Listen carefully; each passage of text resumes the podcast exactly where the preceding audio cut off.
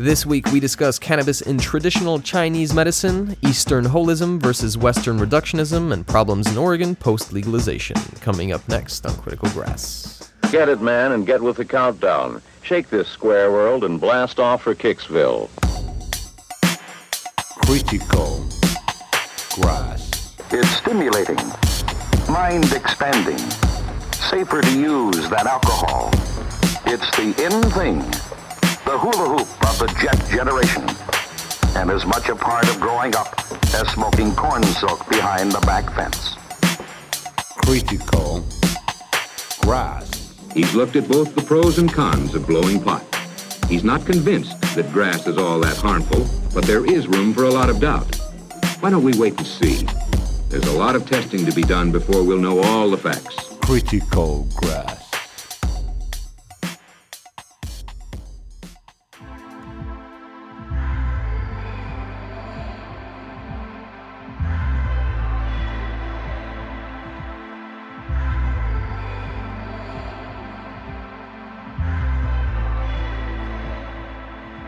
Hi, my name is Katie Stem, and I'm from Portland, Oregon, and I'm the founder and CEO of Peak Extracts, and I'm also an acupuncturist.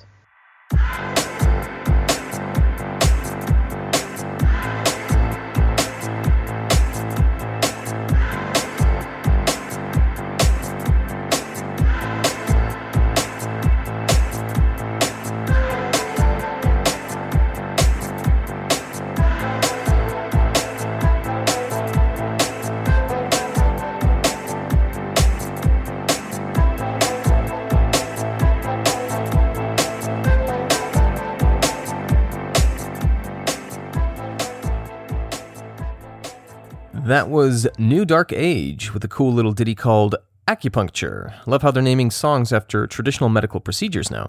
Can't wait to hear a concept album dealing with trepanation. I'm sure it'll sound just lovely. At any rate, this week's guest has a lot to do with acupuncture and other forms of traditional medicine. Katie Stem is a native of Eastern Washington, though she's been based in Portland, Oregon for several years now. She majored in pre med and literature while in college and has over 10 years of laboratory science experience. While working for Washington State University and Oregon Health and Science University, she experimented in the fields of physiology, pharmacology, and neurology using natural products and pharmaceutical interventions for human diseases. She also has a degree in traditional Chinese medicine and is a nationally certified licensed herbalist and acupuncturist, and has maintained a practice in Portland since 2010. She is also the CEO of Peak Extracts, a cannabis company based in Portland that makes single strain extracts and edibles, and she is also a medical cannabis patient herself. She's been heavily involved and connected with the medical cannabis community since the very early days. So, Katie likes sticking sharp, pointy things into people, of course, at their behest and with nothing but their best interest in mind. So, of course, I was curious as to how she came into contact with cannabis initially and how she got into acupuncture. Well, uh, back to my theater roots, actually. So, a lot of my friends had been experimenting with cannabis when I was in high school, and I was a bit alienated by their experiences. I became more of like a Sherpa and protecting them and feeding them and keeping them from harm when they got pretty crazy. And it was actually one of my former teachers, one of my former drama teachers, that convinced me that using cannabis could be more of an adult experience. Um, and so one summer, he and I went down to the Snake River in eastern Washington, where I'm from, and we spent the afternoon. We smoked some cannabis, and then we walked along the river, and we had this wonderful two-hour philosophical conversation. And it was just an absolutely amazing foray into cannabis. And I, I think I was 17 or 18 at the time. Yeah, I had a, a background in scientific research which I started doing when I was a teenager. I I was an apprentice at an anatomy lab, and then through college, and then several years after college, I worked in a laboratory doing various kinds of medical or pharmaceutical research. Um, and then after I, I stopped working at OHSU, the the medical hospital, the research hospital here in in Portland, I went back to school and got my master's in Chinese medicine and herbal medicine. So my my experience with studying it in um, in school was that they didn't talk about it much because the the the kind of Chinese medicine that I studied was called TCM, just standard traditional Chinese medicine, which is actually an amalgamation of the various schools of Chinese medicine since Mao. And so Mao was not big on drugs. Um, and so it was glossed over entirely. We talked about it a, a bit only because we asked questions to our professors, but they were trained under the communist regime, and so they didn't have much nice to say about it. However, the Shennong Bencaojing, which is the first herbal text, which is a couple thousand years old, has a couple of pages on cannabis, ma, and it talks about it being useful for pain and how to prepare it. And it, it's funny, there's a bit of it that I have in translation that says that it, overdose will result on you running mad naked on the beach, which is rather specific and doesn't sound that awful to me, honestly. But um, yeah, the the it's it's hard to get a straight answer. Um, I mean, obviously, it's it's very good for analgesia. They will acknowledge that, and they consider it to be a very hot herb, which um, I think is interesting. It's also kind of we could argue it based on w- what cultivar. When I think about it in the context of Chinese herbal medicine, I think that there can be some variations on its properties based on the different cultivars. Funny how smoking cannabis can lead to deep philosophical thoughts and conversations, but I'm sure Katie isn't the only person who had a similar introduction to the benefits of pot. Uh, running mad naked on the beach, that sounds like a lot of fun, actually. Uh, though personally, I can't think of many cannabis users who would do so after getting baked. This sounds more like a scare tactic, not unlike the prohibition propaganda from the reefer madness days of the 1920s and 30s in the USA. So, Chairman Mao wasn't a fan of drugs in general, and that included cannabis, but at a minimum, he did leave it in their herbal texts, which would be something similar to a Western pharmacopoeia. That's something that the US and many other Western countries did not do as they decided to censor or completely remove cannabis from their medical texts. Katie also mentioned that traditional Chinese medicine, or TCM, considers cannabis to be a hot herb. This doesn't actually refer to temperature or taste, as some people might be inclined to think. Katie explains the details of this particular aspect of TCM. So um, everything in, in Chinese medicine, it's, it's very metaphorical. It's not not often literally, although it is sometimes also literal um, is is taken as either hot and cold, yin or yang, that kind of thing. Um, and so um, an example of a hot food would be like a Szechuan pepper. It's very hot. It's spicy, but it's also hot. Um, ginger's hot, um, whereas mint is cool. Um, and so cannabis is considered hot. And it's it's considered hot because of the rising feeling and because of the agitation. And so when when they were categorizing it they were having um, interactions with mostly the indian hemp which is mostly a sativa as far as i've learned. Um, and so it was that very energetic you know very active high and it, it caused agitation it caused you know increased motor activity. And so that was why they described it as hot. Whereas something that would be more sedating, more like an indica, would be a cooler thing, something that causes sleep, something that causes relaxation. That would be a cooler herb. I think it's safe to assume that when traditional Chinese medical texts were being written, the cultivar selection was much more limited than it is today. Things like cannabis terpene profiles in the endocannabinoid system also hadn't been discovered yet, so there was no way to tell whether one type of cannabis plant would have an effect on a given condition compared to another. But at the very least, they did recognize the analgesic effect of cannabis and didn't create a racist war on herbs to jail people they didn't like. Now, Katie has been practicing acupuncture and herbal medicine for a good few years now. So I was uh, curious how the Western mindset views TCM and what role cannabis can play for her patients. I think it's it's been a struggle for Western herbalists and herbalists in general to to lace it in in a way that makes the most sense. Um, I mean, I I often talk about it with my patients. I'm not officially allowed to prescribe it, obviously. Um, but when people come to me and they ask me what I would recommend and how it will inter- interact with their formulas, like that's an easy conversation for, for me to have because I know about the pharmacological actions of each. Um, it's easiest for me to think about it when combined in topical applications because it has a pretty neat and tidy um, pharmacological action when it comes to topical application. And so I have it integrated in a Chinese formula in my rescue rub, the topical that we sell. And so that it, it you know, it, it's got a long history of being used in that fashion. So it's it's basically for analgesia. Um, we have a couple different preparations that use CBD and CBDA have a different mechanism of action, but the THC formulation is just plain analgesia um, when used with the other herbs. TCM dates back several thousand years and includes things like herbal medicine, acupuncture, cupping therapy, massages, bone setting, exercise, and dietary therapy. Given that the Western approach to cannabis as medicine is quite recent, at least in its current form, it makes me wonder what cannabis applications looked like several thousand years ago. For example, did they just use flower, or did they figure out how to extract the medical compounds in the plant and turn it into something else? They did. They did. They used um, a what's called a wine decoction, which is essentially vodka or some sort of spirit that they do an extraction with alcohol. Um, and they also did um, a water decoction, which I'm not sure how successful that was in terms of getting what they wanted out of it.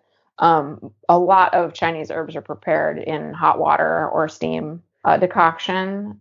And so, you know, depends how hot it was, whether it would decarboxylate, how long it was boiled.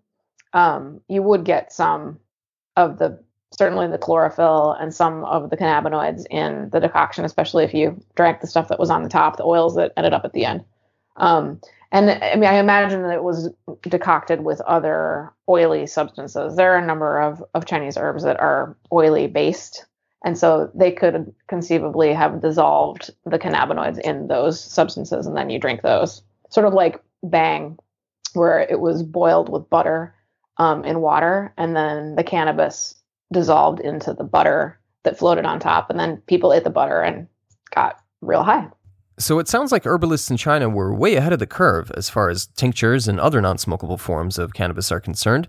However, these days, at least since the founding of the People's Republic of China, the country isn't considered to be a mecca for cannabis use. Was it Chairman Mao's revolution that restricted the role of cannabis in traditional Chinese medicine? I'm not entirely sure. I mean, there's not a lot of good data about how it was used other than these texts that we have access to. Um, hemp was certainly widely available, and hemp continues to be used widely for uh, digestive issues. Hemp seed is in the Chinese pharmacopoeia and is used for for constipation all the time, um, and used for like dietary deficiencies. And so hemp remains a a major cornerstone of Chinese culture and Chinese medicine, but the psychotropic stuff they frown upon. Um, I I think it's totally possible that they were using tinctures and decoctions up until right around when we also stopped using those same things in the 30s, 20s, um, because you know turn of the previous century, Victorian era medicine, there was a ton of cannabis used in in tincture form and decoction form in um, most cultures. So it seems like a global panic with respect to cannabis broke out around that time. As Katie mentions, loads of places had cannabis in their pharmacopoeias, and tinctures were widely available all over the globe, Europe and the US included. Herbalism is still a valid medical option in many places around the world, though over the past several decades, pharmaceutical companies have dominated the medical field. With the significant role of herbs in TCM, is it possible to reconcile herbalism with the Western approach to medicine?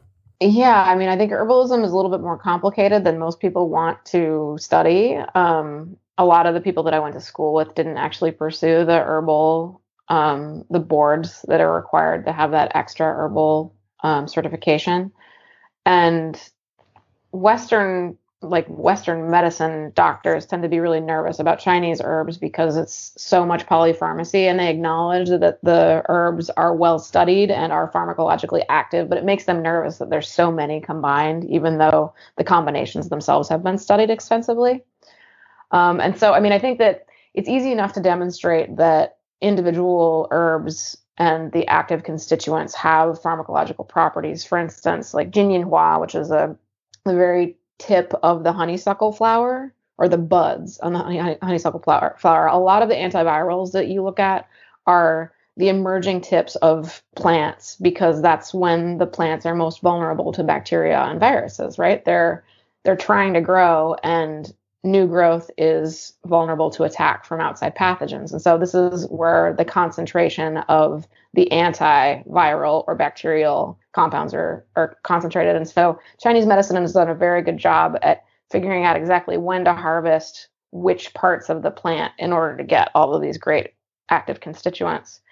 And so short answer, absolutely. I think that there's a lot of really good herbal formulas and they're really well studied the question is getting them into the hands of people who know what they're doing and know how to pre- prescribe them and finding a good herbalist.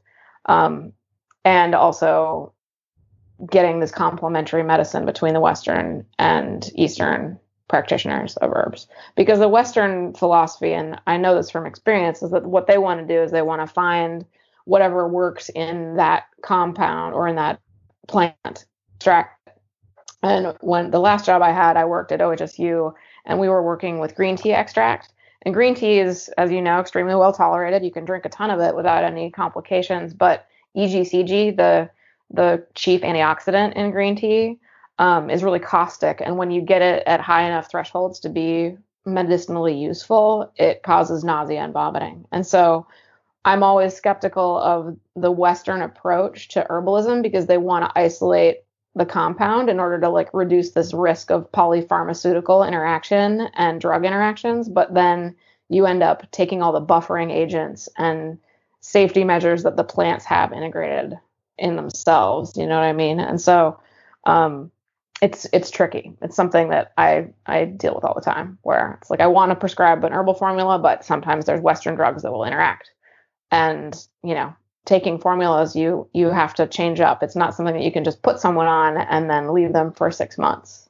Like you said, it's like something that works immediately and then you do something else. One feature of Western medicine that distinguishes it from Eastern or Chinese medicine is the reductionist approach to solving complex problems. Basically, it involves analyzing and describing a complex phenomenon in terms of simple or basic parts, especially when it's said to provide a sufficient explanation. In other words, peel away all the layers of something until you find the culprit. The opposite of reductionism would be a holistic approach, which states that a complex issue can only be approached as a whole. Well, with this in mind, is Western medicine irreconcilable with the Eastern version? I don't think so. I think that there are a couple of really easy formulas that um, some Western practitioners have embraced, and a lot of my own friends that are in Western medicine are now total fans. They're mostly the antiviral and immune boosting formulas there's a couple of formulas that pretty much every Chinese person will take, like when they fly or if they get exposed to some sort of viral pathogen. And those are they're really straightforward. You just take them when you're getting sick, and they they're proven antivirals. Like, what's the harm, you know? And so they're used very much like Western drugs, where it's like you have a problem, you take something, and so that makes sense for the Western mind. It makes sense for everybody, right? It's like you know, if A, then B. Um, and so those formulas I think are really easy. There's a couple of menstrual formulas that are really good for PMS. Those are, you know, you can find them in Whole Foods now. And, you know, you take the one that is good for cramps. You take it for seven days before your menses, and people are are starting to really get on board with those. For the more complicated herbal medicine, you really just need to go to an herbalist because they're going to be giving you the custom formulas that are based on your individual symptom profile and they'll be giving you the ones that, you know, are for different times in whatever cycle we're talking about. The way I practice it and the way I learned it, yes. Um, they I mean, I think that the the strength of where I am in the medical portfolio is that I spend a lot more face time with patients. I work on a lot more minor complaints, things that you wouldn't go to the doctor for, or if you went to the doctor, they would say, you know, come back when you're worse. You know, the first two weeks of a cold, menstrual stuff, um, or intractable stuff. But regardless, like my job is also to identify things that need more serious intervention. Like I will send someone to the doctor for a scope if I think that they have Barrett's esophagus as opposed to, you know, regular old heartburn caused by stress. Um, and so I think that you know it's like the more time in in the U.S. people aren't spending enough time with physicians or with medical care, and they're delaying it to this point where it's requiring really severe interventions. And so that's where I think you know people like herbalists, acupuncturists, when well trained, can help support the medical system to avoid these like really disastrous outcomes that require cutting, surgery, um, you know, pacemakers, that kind of thing. Like you, you, you treat things before they get really serious. Well, as the saying goes, an ounce of prevention is worth a pound of cure. Well, we see now how cannabis can play a prominent role in herbalism. Uh, I was also curious as to how Katie decided to take her appreciation of cannabis to the next level by founding her very own extract company. I was a medical patient for almost 10 years, and I had been making strain specific chocolates for myself and for my friends and medical patients that were in my community. And I was also making the, the topical rescue rub for myself. And I had been making the base of the rescue rub in my Chinese herbal practice for several years at that point um, without the cannabis in it. And my partner and I, Kate Black, um, she she had a lot of experience with culinary arts and design and she was also an entrepreneur. And we we just had this moment where we're like you know this is a big opportunity. We have a ton of skills um, between the two of us that seems like we could make a, a good go of it. Why don't we try? And we thought it was going to be like a part-time thing a couple days a week because i still had my medical practice. And and so um, it it snowballed into a much larger affair obviously. Um, and that's how the company was born. And then we just kept increasing our product offerings and we began doing our own extraction in 2014. Um, and then we upgraded in 2016 and we got our, our facility and our chocolate factory. And then we've just recently expanded again into hemp. So we're mirroring all of our cannabis offerings on the hemp side. With now. hemp products, Katie is referring to CBD, which has exploded in terms of popularity all across the globe, modern day China included. In fact, China is the world's largest producer of hemp by a significant margin. However, this is all for export as THC and CBD products are still forbidden in the country of the Forbidden City. But that does not mean that people in China do not use cannabis. Uh, it is actually sold widely across the country, though only underground, and its quality can be pretty poor while also being overpriced. But back to herbalism and medicine, CBD has once again made headlines, uh, this time after a group of Canadian scientists discovered that a highly concentrated CBD oil was successfully used in making people more resistant to the coronavirus. I wanted to know if Katie has any experience in her practice with COVID 19. My experience with COVID is that I've been avoiding it as much as possible. Um, I I think we don't know enough about the virus. You know, there's plenty of Chinese herbal formulas that I would recommend for other coronaviruses. This one seems to be unique in several ways that make me extremely nervous, um, especially the way that it targets multiple body systems. And so, you know, the the interesting part for me with the CBD is the way that it seems to be tempering the cytokine storm, which to me is the most alarming part of COVID is when you get that immune reaction that can be fatal, especially in otherwise not vulnerable populations like the young and the not med- medically afflicted. Um, and so that that part is super interesting to me is this idea of the immunomodulatory properties of CBD, um, preventing that super damaging chain reaction. Um, other than that, I'm watching it. I mean, we know that THC is an immunosuppressant, so that could be really negative at first, or it could be positive when you get into the part where the immune system is overreacting. Um, but you know, there's not like established antiviral properties of either. And so it's likely more to do with the way that it's modulating your endocannabinoid system, which is super involved in immunity and inflammation. So, short answer, I need way more information. I think that it's it's it's such a safe substance in general in terms of toxicity.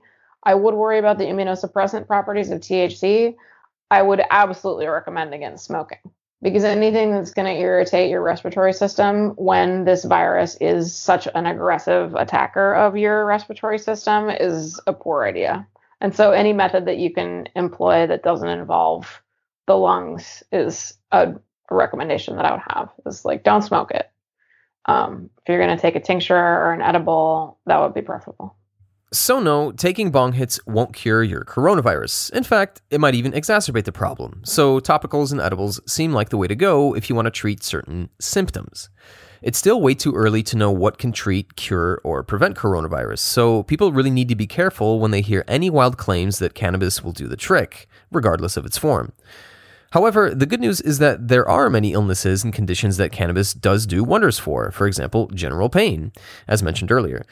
There is a bit of an issue, however. Not all patients are aware of the benefits of cannabis or know what and how much to take, and neither are all doctors privy to the wonders of weed. So, what's a person supposed to do if they think they might benefit from cannabis therapy but have no clue as to how to go about it? I recommend going to somewhere where they have a variety of options. If they're not in a place where it's legal and they can't go to a dispensary, I mean, bud tenders tend to overdose people because they tend to be pretty heavy users. And so I always caution people if they're talking to their bud tender and their bud tender says, oh, you should start with 15 milligrams, like don't start with 15 milligrams. If you're a novice user, please don't. Um, start with more like two and a half. Um, but um, otherwise, if you, so, if you don't have access to someone who can actually walk you through all of the different options, then I would say try to find a company that's reputable and that can give you different options. And then maybe they have an email that you can ask about, and they can sort of winnow you towards different choices. I mean, our our our company is based entirely on this idea that strain specific really matters, and different people have different chemistries. And so you want to try to find the thing that works for you. And based on a few different basic questions, we can sort of say, well, well, it's probably going to be one of these two or three things that's going to be best for you in these particular moments. Um, and so that, that would be my best advice is try to talk to some people. Um, I mean, I think most medicine is best when you get an in-person referral or you can actually speak face to face and talk about what's going on with you. And so there's plenty of cannabis companies where that's possible, like ours. You know, we have we have an email that you can write to, and myself or our sales manager will will direct you towards the product that most suits your needs. If you're fortunate enough to live in a place with legal medical or adult use cannabis, finding a suitable doctor should not be a problem. Otherwise, the internet is your best option for at least trying to get a consultation somewhere. However, even in legal states, things are not so cut and dried. Oregon has had a medical marijuana program since 1998, but patients haven't had it easy, and some even argue that things have gotten worse since adult use was legalized in 2015. Katie goes into the details of the patient situation in the Beaver State. Well, I think it's always been a bit of a problem in Oregon.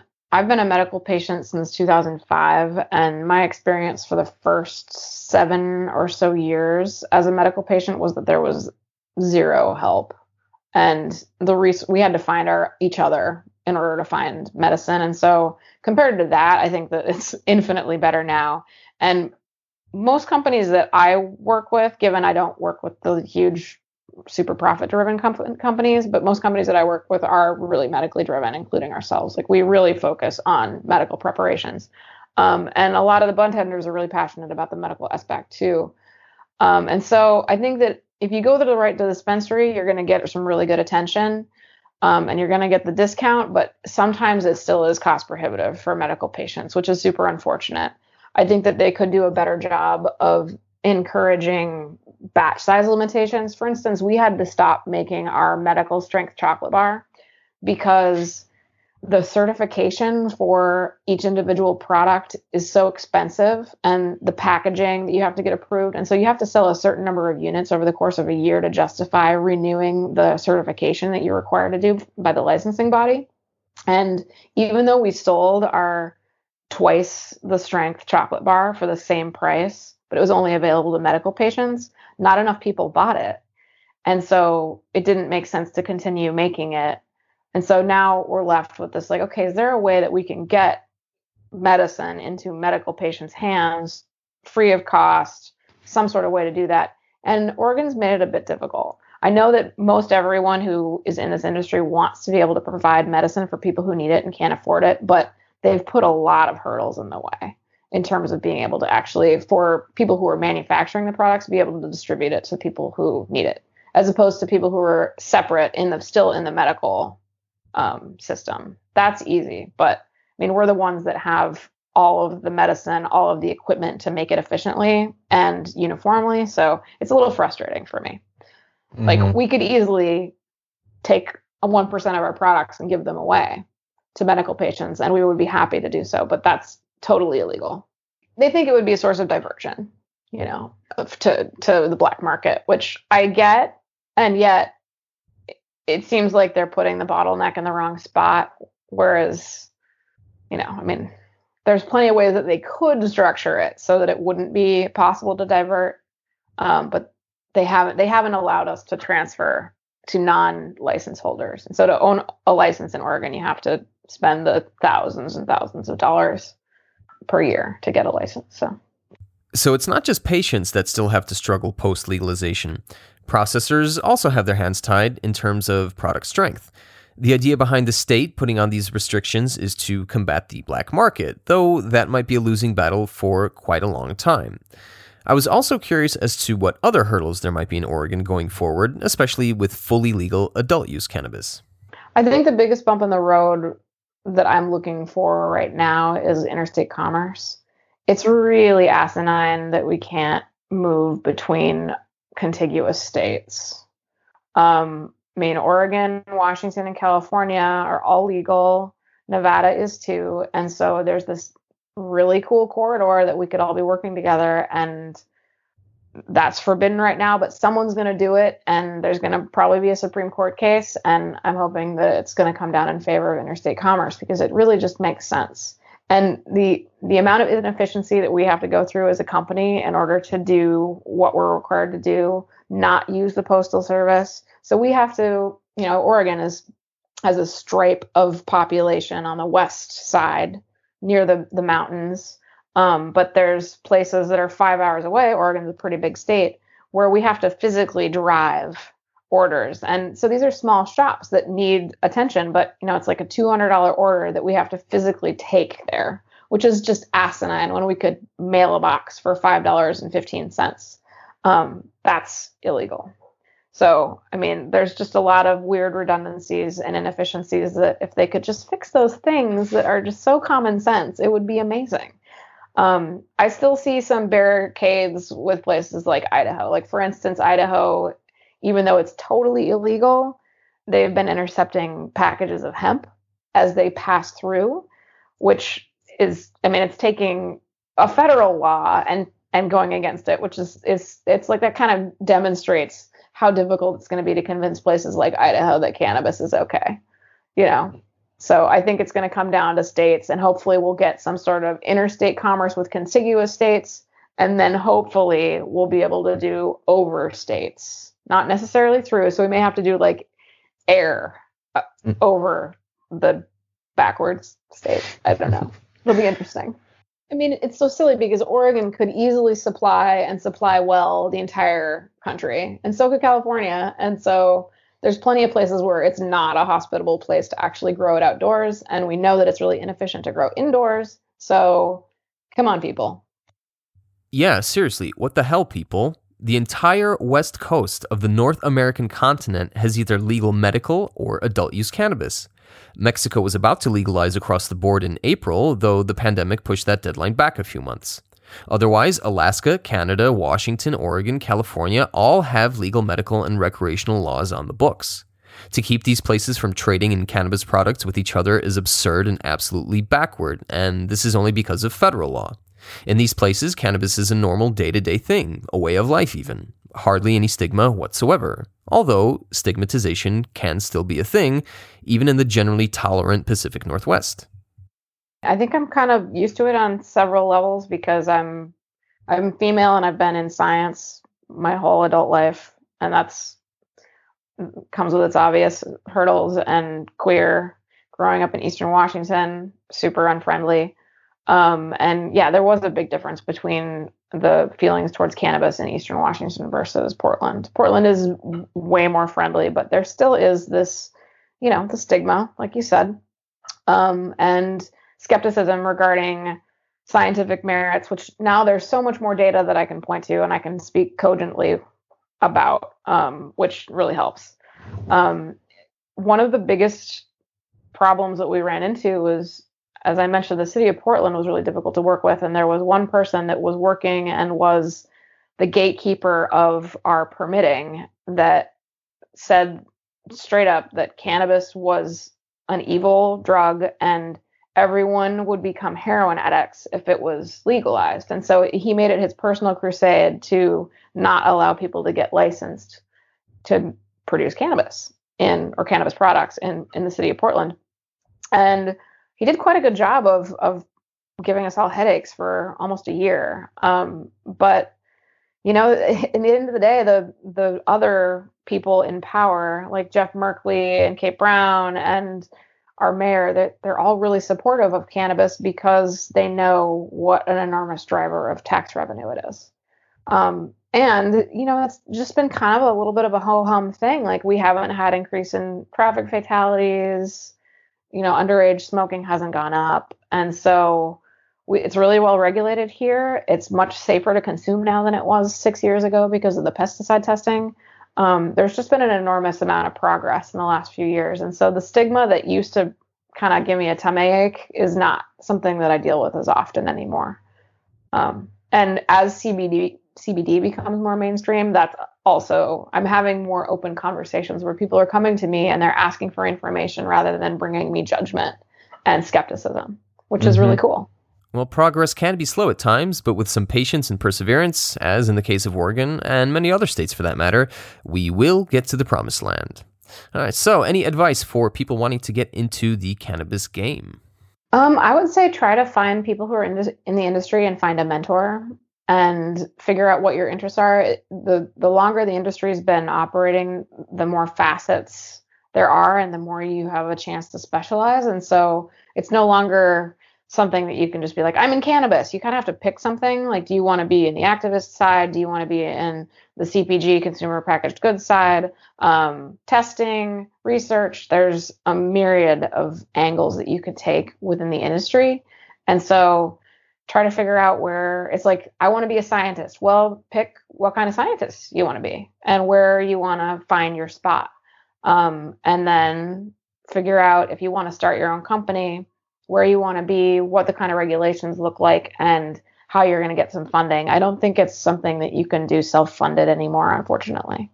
Um, I think that's long past.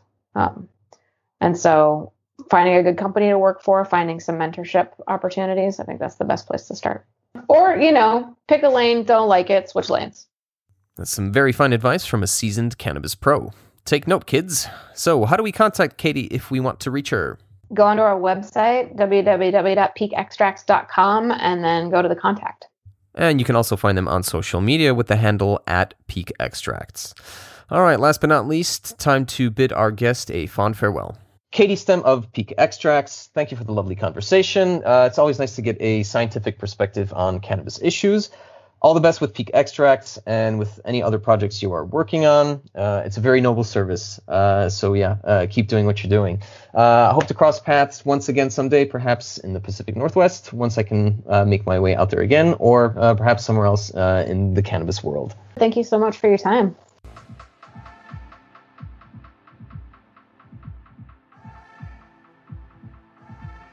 That was episode 42 of the Critical Grass podcast. Thanks again to Katie Stem for the great chat. I think I might stick some pins in me now for old time's sake. If you enjoyed the podcast, feel free to share with others. If you'd like to support the show in material terms, you can become a Patreon by going to patreon.com slash criticalgrass or donate via the PayPal button on our website. We'll be back again next week with another fantastic ganja guest, so don't go nowhere. My name still is Bogdan Zaidzian.